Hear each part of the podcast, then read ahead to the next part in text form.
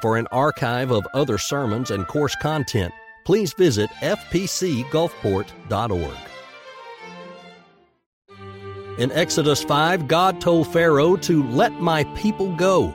However, Pharaoh resisted. In fact, he began to oppress the people even worse than before. In part 3 of our series on Exodus, we'll consider God's response to Pharaoh's rebellion. Last week's study of Exodus 3, we talked about God's encounter with Moses. You have Moses, and he's out tending his father in law's sheep. He's off in the back of the wilderness, and behold, he sees this burning bush. And out of the burning bush, there's a voice that calls to him, says, Moses, Moses. And so Moses approaches, and he has this encounter with God. Now, in this encounter, God tells Moses two things. Number one, he says, I've heard my people's cry. He says, I have heard, I know exactly what's going on in Egypt. I'm not the God who spins creation like a top and then stands back or runs away and doesn't pay attention. I've been paying attention. I know what's happening, and furthermore, I'm going to do something about it. I've heard my people's cry. I know they're oppressed. I know they're bound. I know that Pharaoh and the Egyptians are treating them horrendously. And I'm going to act. And here's the thing, Moses I'm going to use you as my instrument. I'm going to use you as the tool to effect their deliverance. So God heard the prayers of his people. Last week we saw that their freedom was now imminent because he was going to send Moses to deliver them. Now, chapter 4, which we skipped over in order to move through this book, chapter 4, which we did not include in last week's study, it describes the people's response. The Israelites who have been bound, they hear the news. They hear the news that deliverance is nigh, that God has heard, and that God is going to act. Now, how do you think they responded? Well, initially, they were very happy. Initially, they said, Huzzah! This is exactly what we've been praying for. God has heard our cry. He's going to do something about it any moment now. Any moment now. Pharaoh's going to fall over dead. The chains are going to come off. We're going to leave, and everything's going to just be wonderful. And in the end of chapter 4, verse 31, we hear of their gratitude. It says that when they heard that the Lord had visited the children of Israel and that he had looked upon their affliction, that they bowed their heads and they worshiped him. So when the people first heard that God had answered their prayers or had heard their prayers, their action was thanksgiving and worship. But but the enthusiasm they had in chapter 4, verse 31, doesn't even carry over one chapter later. You see, by the time we get to today's reading in chapter 5, the people who originally welcomed Moses, you know, welcome, there's Moses, our deliverer, the excitement that they had in chapter 4 is going to be completely gone by the time we get to the end of today's reading in chapter 5. And the response when they see Moses coming in chapter 5, as we're going to see in a few moments, is they're going to tell him, thanks for nothing. Thanks for nothing people are going to do an about face. Enthusiasm is going to be gone. And not only are they going to say thanks for nothing to Moses, they're going to accuse him and say to him, You're the worst thing that's ever happened to us. A pox on your house for what has happened as a result of you coming in and giving us this promise of deliverance that evidently hasn't panned out. Let's see. Let's see how this transpired. Let's see what went on. Let's look at today's text. Let's look at verses 1 and 2, and then we'll work through the balance. And let's see how the people responded with anger when their hope for deliverance didn't occur on their timeline and on their terms. Verses 1 and 2. So afterward, Moses and Aaron went in and they told Pharaoh, this is our first recorded interaction with him. They told Pharaoh, Thus saith the Lord God of Israel, let my people go, that they may hold a feast to me in the wilderness. And Pharaoh said, Who is this Lord? Who is the Lord that I should obey him? And let Israel go. I do not know the Lord, and I will not let Israel go. All right, let's stop there. At the start of chapter 5 here, we see the first of several encounters that these two guys are going to have, that Moses and Pharaoh are going to have. Now, when Pharaoh looked at Moses, you know, coming forward to him in his throne room, so to speak, what did he see? What did he see in Moses when he saw Moses approach? When he saw Moses come down the aisle, did he see him as a threat? Well, no. Did he see him as a challenge to his reign and his authority? Well, not in the least. Not based on his reaction. When Pharaoh saw Moses, you know what he saw? He saw as an old man. An old man. As we talked about last week, Moses had spent the last 40 years of his life tending his father in law's sheep, which is about as ignominious job as you can have. We saw elsewhere in Genesis that the Egyptians, of all the vocations they did not regard, they thought shepherding was repulsive. And here comes this old, decrepit shepherd going to tell Pharaoh what to do. This 80 year old guy rolls on in, and he doesn't have an entourage, he doesn't have a royal retinue. He's not coming in, you know, with fine robes and finery and a sword on his leg or anything like that. He comes in with arthritis and a cane. That's basically what he has. We don't know if he had arthritis, but we know this. He bore the marks of age. That's what approached Pharaoh on this day. There was nothing impressive about him in the least. With that said, when Moses opens his mouth in verse 1 of today's text, you notice that he's not speaking for himself. Moses knows he's not impressive. In fact, he just spent, remember last week? He spent about a whole chapter telling God, I'm not impressive. I'm not the right guy for this job. You know, maybe 40 years ago, maybe back then I could have been of some use to you, but I got nothing to offer you now, oh God. And God says, now you're exactly where I want you to be. You're humble enough and broken enough, and you're the sort of guy I like to use in moments like this. So God sends him in, and Moses at this point, he doesn't approach Pharaoh with swagger. This is not Charlton Heston to be clear. This is not Charlton Heston. He's not approaching Pharaoh with you know some sort of swagger and the strength of a movie star. This is just an old dude who rolls on in, and at the moment he speaks to Pharaoh, he doesn't have his chest puffed up or anything about himself on display. Instead, you notice that the first thing he says to Pharaoh is he says, Thus saith the Lord God of Israel, let my people go.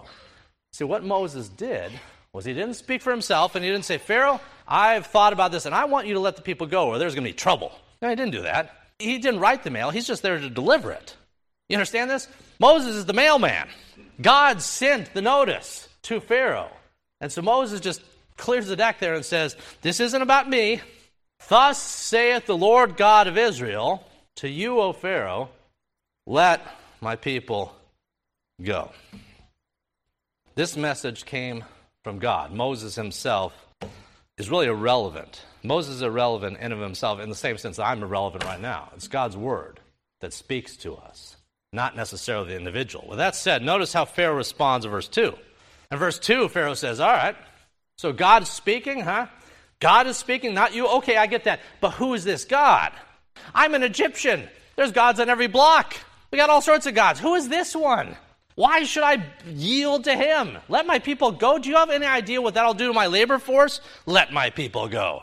Not going to happen. Moses. Now, is it a good idea to say no when it's God who's the one who's speaking? Well, not so much, and Pharaoh's going to learn that the hard way. All right, let's look at verses 3 through 14. Verse 3. So they said, The God of the Hebrews has met with us. Please let us go three days' journey into the desert and sacrifice the Lord our God, lest he fall upon us with pestilence or with the sword. Moses and Aaron are saying, Look, God told us to do this, and we're going to be obedient. We're going to be obedient. Then the king of Egypt said to them, Moses and Aaron, why do you take the people from their work Go back to your labors. Go back to your labors. And Pharaoh said, Look, the people land are many now, and you're making them rest from their labor.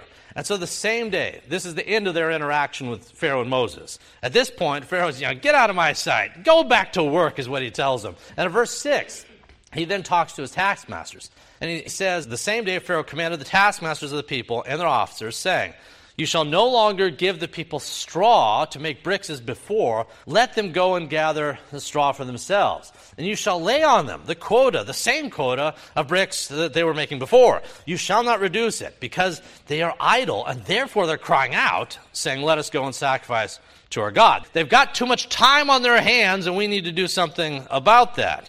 So let more, verse 9, let more work be laid on these men that they may labor in it, and let them not regard false words. And so the taskmasters of the people and their officers went out and spoke to the people, saying, Thus says Pharaoh.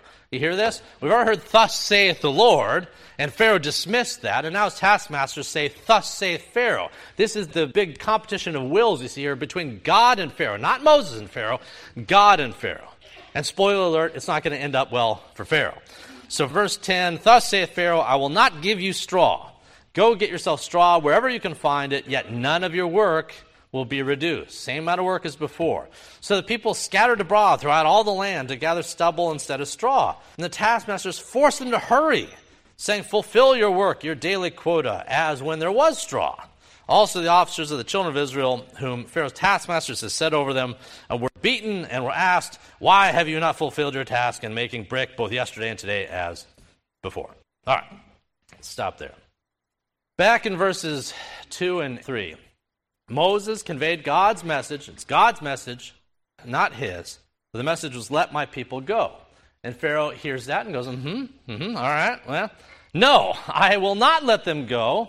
In fact, these people evidently have way too much time on their hands. They're pretty idle. They must be in order to cook this sort of plan up. So tell you what, they're going to go back to work, and in order to eat up this idle time, they can go get their own straw for the making of the bricks. And even though I know that's going to be a lot of work, I don't care because I want the same amount of bricks done as they did before. So, in his first encounter, Pharaoh was dismissive. He couldn't care less about Moses. He couldn't care less about Moses' God. All he cares about is losing Jewish labor hours. And then he tells them that they need to get back to work. Now, Pharaoh knows this is an impossible task. I think everybody here knew this was an impossible task. Pharaoh doesn't care. Being mean and cold hearted and being perceived that way by the people, he doesn't care. It doesn't bother him in the slightest. In fact, he's totally cool with that. You know the old saying that the beatings will continue until morale improves? Pharaoh. Same idea. All right, let's look at verses 15 through 19. Verse 15. Then the officers of the children of Israel came and cried out to Pharaoh. Let me stop there. Within the Jewish slave labor force, there were those who were leaders, Jews among the Jews, who helped lead the other Jews and basically represented them and would come and talk to the taskmasters and even talk to Pharaoh. And we see that in verse 15. The officers of the children of Israel came and they cried out to Pharaoh, saying, Why are you doing this? Why are you dealing thus with your servants? There's no straw given your servants, and yet they tell us, Make brick. Indeed, your servants are then beaten, but the fault is your own people. But then Pharaoh said, You are idle. Idle. Therefore, you say, Let's go sacrifice to the Lord your God. Therefore, go and work. He's tired of them coming before him. He just says, Get to work. Go work, for no straw is going to be given you, and yet you will continue to deliver the full quota of bricks. And the officers of the children of Israel saw that they were in trouble. After it was said, You shall not reduce any bricks from your daily quota. All right, in verses 15 through 19, the Jews are tired of the beatings. They'd have the worst job in the world making bricks for Pharaoh. You know, putting that on your resume, that won't get you anywhere. They got the worst job in the world, and, and not only did they do this terrible job, but the job just got more difficult because now they lack one of the main ingredients for making bricks. And furthermore, they're beaten if they slow down. So they, they cry out. And they say, you know what? Let's have Stu and Bob and Fran and Bill, you guys go talk to Pharaoh and, and talk him down. Moses and Aaron, forget about those guys. They, they're the ones who got us into trouble. You guys go talk to Pharaoh, talk some sense into him. Just let him know this isn't doable. I mean, we can't do it. So they send these guys in, and, and I think the hope is that you can reason with Pharaoh. You know, conversation with Pharaoh. You sit down, you sip your tea, and you talk to him. That's not the way this works. Pharaoh immediately, he says, idle, idle. He says, the very fact that you're in front of me reminds me you have too much time on your hands. The fact you keep talking to me about stuff tells me you got too much time on your hands. Get to work. Get to work, get to work, get to work. You're the slave, I'm the master. Get about your business. And so he just throws him out. And verse 19 says that at this point, the officers of the Israelites knew that they were in trouble. They tried reason. It hadn't worked. They even tried appealing to empathy, common sense, just relatability, one human being to another human being. Pharaoh would have none of that. Pharaoh was not interested in listening to their cries. All right given that they were in this sort of trouble, what do you think they should have done next? Given that they were in trouble, what should they have done next? Let's look and see how they responded to Pharaoh's words in verses 20 through 23. Verse 20. Now, as they came out from Pharaoh, basically as they were kicked out from Pharaoh, they met Moses and Aaron, who had stood there to meet them. Moses and Aaron had basically been hanging on, you know, just around the block, you know, on the hillside, kind of waiting for them to come on out. So when they came out from Pharaoh, they met Moses and Aaron, who had stood there to meet them. And they said to them, Let the Lord look on you and judge, because you have made us abhorrent in the sight of Pharaoh and the sight of his servants, to put a sword in their hand to kill us. In essence, the guys say, The meeting didn't go well. And a pox on you, Moses and Aaron, because you're the ones who put us in this position where now Pharaoh's angrier than he's ever been.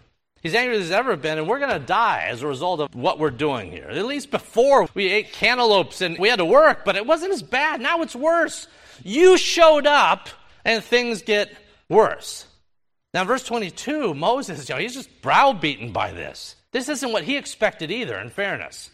Everyone expects a linear path. You say God's in charge and God's sovereign, and God's powerful and God's good. Therefore, he'll move from A to B very quickly. We have this linear. We tell God, you know, I think I need to be cured of this issue, or I need, think this issue needs to be resolved, and just snap your fingers and do it. I mean, you're God. Why not? But God doesn't work that way. He'll move laterally, he'll move at different angles, and he will always fulfill his promises. He will always get from A to B. If he tells the people, I will deliver you, they were going to get delivered. But they prescribed to him how it should go. And when he didn't fulfill or live up to their prescription, they get angry and they take it out on his emissary, Moses. So, verse 22, Moses goes to God. It says, Moses returned to the Lord and said, Lord, why? Why have you brought trouble on this people? Why is it that you sent me? Clearly, it didn't work out. They all have this short term idea, like, well, I guess it's not going to happen now. So he says, Why is it you've sent me? For since I came to Pharaoh to speak in your name, he has done evil to the people, and neither have you delivered them at all. Moses, to the degree God esteems a human being, or at least loves a human being, God loved Moses. And yet, Moses, even like us, when you're broken and you're in despair and you don't know what's going on, Moses had questions. Moses didn't get it. Moses didn't like it. And so Moses goes to God and says, What is going on here? Everything is falling apart and everyone's blaming me. The people had told me to get out of here with all this deliverance talk. Pharaoh's angry. Things are worse. Have you ever had that circumstance where you pray to a good, wonderful, sovereign, loving God who decrees in His Word that He loves you, and you pray, and then maybe next week is worse? Well, that's what happened here. But it didn't mean it was the end of the story. It didn't mean it was the end of the story. So Moses asked God, as we should when we have questions, as we should when we have anxieties and doubts and fears. He goes to God and he lays open his heart and says, God, what's going on? What's going on? Lord, why have you brought trouble to the people? Why did you send me? Since I came to Pharaoh to speak your name, he's just done more evil. And you haven't delivered your people through it.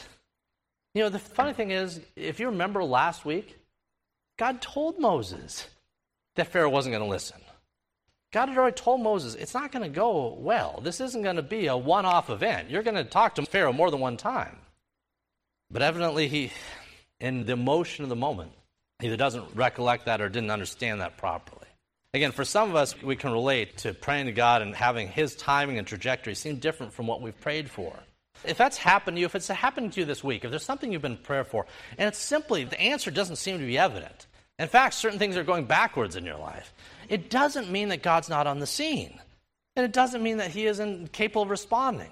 What it does mean is that He's using everything you're going through today, tomorrow, yesterday, 10 weeks from now, 10 weeks in the past, as part of a larger plan that, frankly, is above your pay grade. And that's where faith comes in.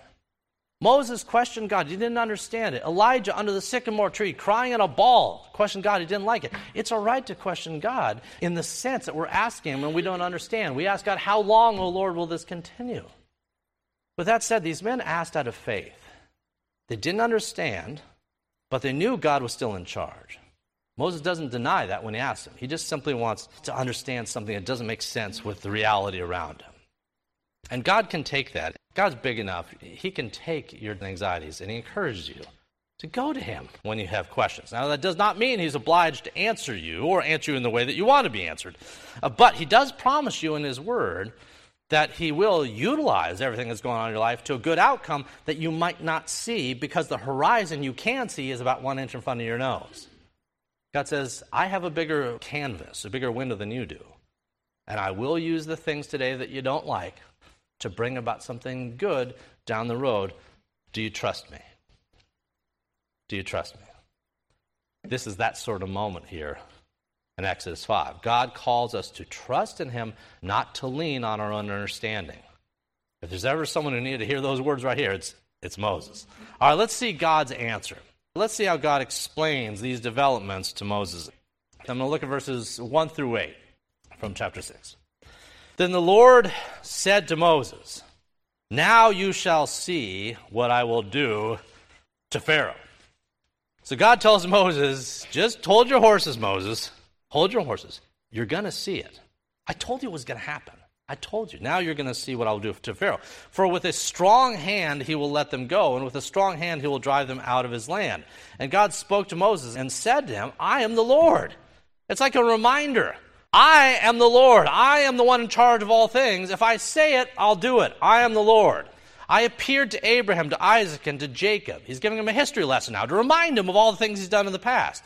I appeared to Abraham, to Isaac, to Jacob as God Almighty. But by my name, Lord, I was not known to them. I've also established my covenant with them to give them the land of Canaan, the land of their pilgrimage, in which they were strangers. And I've also heard the groaning of the children of Israel, whom the Egyptians kept in bondage, and I've remembered my covenant. Therefore, tell the children of Israel, I am the Lord. Not a Lord, not one of many, not one amongst the pantheon of options in Egypt. I am the Lord, who transcends everything, everyone. I am the Lord. So go and tell them that I am the Lord, and I will bring you out from under the burdens of the Egyptians. I will rescue you from their bondage, and I will redeem you with an outstretched arm and with great judgments. I will take you as my people, and I will be your God. And then you shall know that I am the Lord.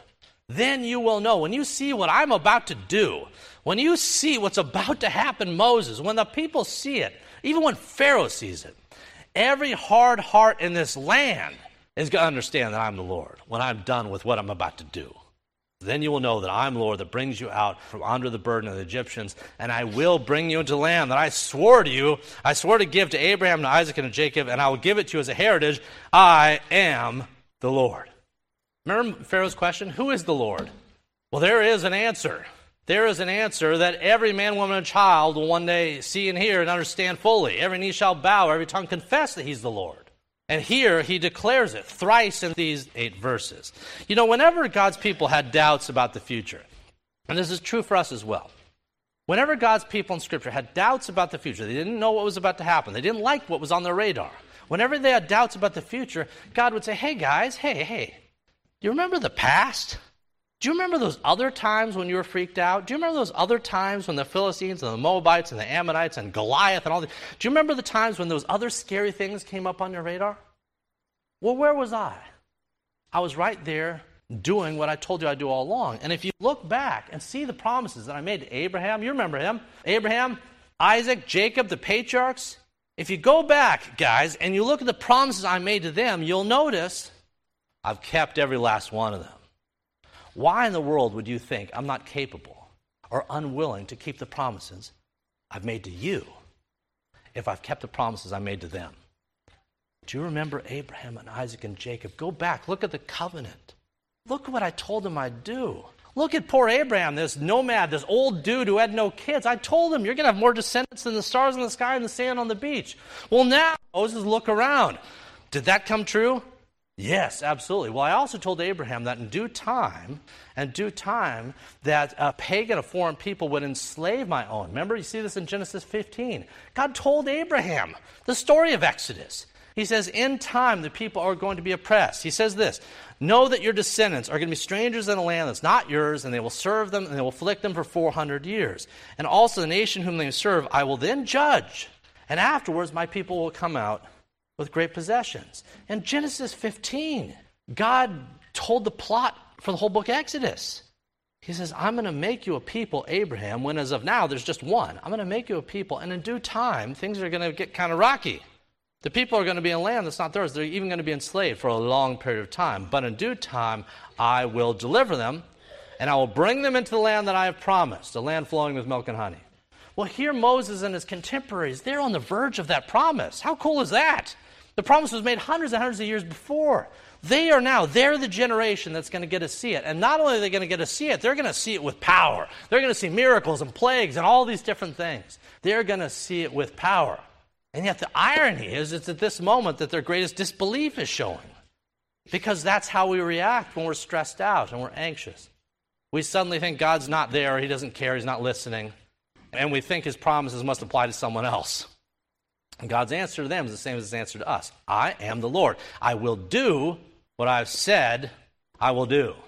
and you can take it to the bank. I will bring you into the land which I swore to give to Abraham, Isaac, and Jacob. I will give it to you as a heritage. I am the Lord. All right. As we close here, and in the weeks to come, we're going to get into some exciting stuff with the plagues and all of God's interactions there with Pharaoh and the deliverance and the Red Sea and all this fun stuff. So come on back. But as we close up today, let me offer, I guess, a closing exhortation for us, for us here this morning. You know, as we've looked at over the past three weeks, the Israelites have been kind of a fickle bunch. It really wouldn't change. I mean, you open up just anywhere in the Old Testament, they're being fickle. And look at Judges. You ever want to see it? Like every paragraph, they're like flipping back and forth in their affection for God.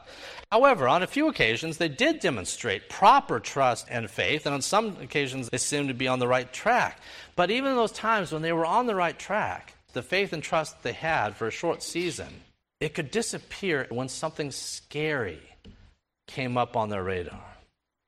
It's easier to be faithful and to trust God when everything's going wonderfully in your life. It's more difficult when you look at a diagnosis, a prognosis, something's gone on that you don't want, you don't like, and it's at those moments that your faith suddenly is, is stress tested. It's stress tested. And if it's not built on the Word, if you're not immersed in the Word, if you're not immersed in, in your relationship, an abiding relationship with Christ, you're really susceptible to the ground shaking beneath you. You don't know which direction to go. The people, this happened to them all the time. We could go throughout the Bible and, and see this, especially in the Old Testament. Just here in Exodus.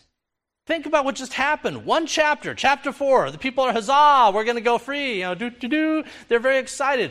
A chapter later, Pharaoh's angry. Well, Pharaoh's angry. Let's go yell at Moses. The Red Sea's in our way. The Red Sea, Egyptians are on our heels. Let's go yell at Moses. You know, we're getting hungry in the wilderness. Let's go yell at Moses. We can't yell at God, but we can yell at his guy. And we can effectively say that his guy and the God above, are, evidently, they're not on the job. Every time something happened, let's go yell at Moses. It wasn't, again, just Moses they were upset with. Their faith was just paper thin. And when it was stress tested, it, it didn't sustain they got angry. They ran around with chickens with their head cut off. And this can happen not only when things are stress tested in our lives, but it can happen if we build up false expectations of what God should do.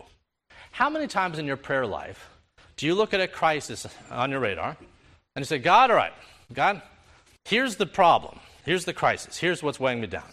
But, God, I've got good news for you. I've also got the solution. God, here's the problem. But if you would do blank and blank and blank and blank, then everything will work out fine. We bring God a problem, but we usually bring him our solution. We give him the prescription. We say, just you know, fill out here, and, and if you do this, then everything is going to be fine. How often does it work out that way? In my own life, even pastorally, really never. The things I tell God that I think should happen really don't happen in the way that I think they should happen. It's not to say God doesn't honor his promises, it's just to say that he has a better lay of the land than I do. In my ministry, the biggest mistakes I've ever made was when I was just charging ahead, praying to God and asking Him to validate the steps I was taking. Looking over my shoulder and God, you with me? Let's go. That's not the way it works. A right relationship with God brings everything to God and asks Him, God, what would you have me do? Lead me, oh great Jehovah. If you prescribe, prescribe, prescribe to God, you're going to end up disappointed. The people prescribed to God everything. They always thought that everything should have a linear path that fit with their expectations. You know, God sets them free from Egypt. They plundered the Egyptians as they went. They brought treasures and gold. The first obstacle that they hit was the Red Sea. And immediately they thought, Moses, you brought us here to die. They didn't think that the same God who could do all the plagues and rain, you know, lightning and thunder and fire and bugs and blood and all that from, from the sky, they didn't think that God could find a way through some water. Again, we're called to a faith that will be stress tested today and next week and the days yet to come. And yet it's a faith that's always validated. And if you have the benefit of retrospect, you see that. And that's why God reminds his people look at what I've done. And then you'll remember what I can and will yet do in the days before us. In your own life, if God loves you, he will throw you curveballs. In your own life, if God loves you, he will cause things to happen in your life that you don't like and that you don't want. And yet, it's those things that, guess what, will bring you to Him and will bring you into church, will cause you to open up the Bible, will cause your faith to flourish in ways that good times and frivolity could never germinate. He will allow storm clouds to come into your life because it's in those moments you're most likely to look up to Him and to grow in your relationship with the one who formed you. And because of that, God bless difficulties.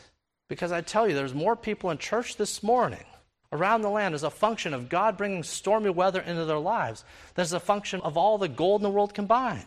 If God loves you, He will throw you curveballs because that's where our faith, that difficulties and challenges are the soil in which our faith grows the most. Whatever your circumstance is today, God can and is using it. Let me say that again. Whatever your circumstance is today, and some of us, our circumstances look bad. They are bad. But if you're a blood bought, born again son and daughter of the Most High God, then the God who is your Father is using that circumstance for something good in your life, even if you can't see that now. And that's what God told Moses to go tell the Israelites. Just hold on, trust, have faith. I've made you a promise. I am the Lord. I will keep it in my time. Let's pray for the same grace to be patient Join Dr. Toby Holt and Dr. Dominic Aquila for a tour of Israel in February of 2024. For more information, visit fpcgulfport.org.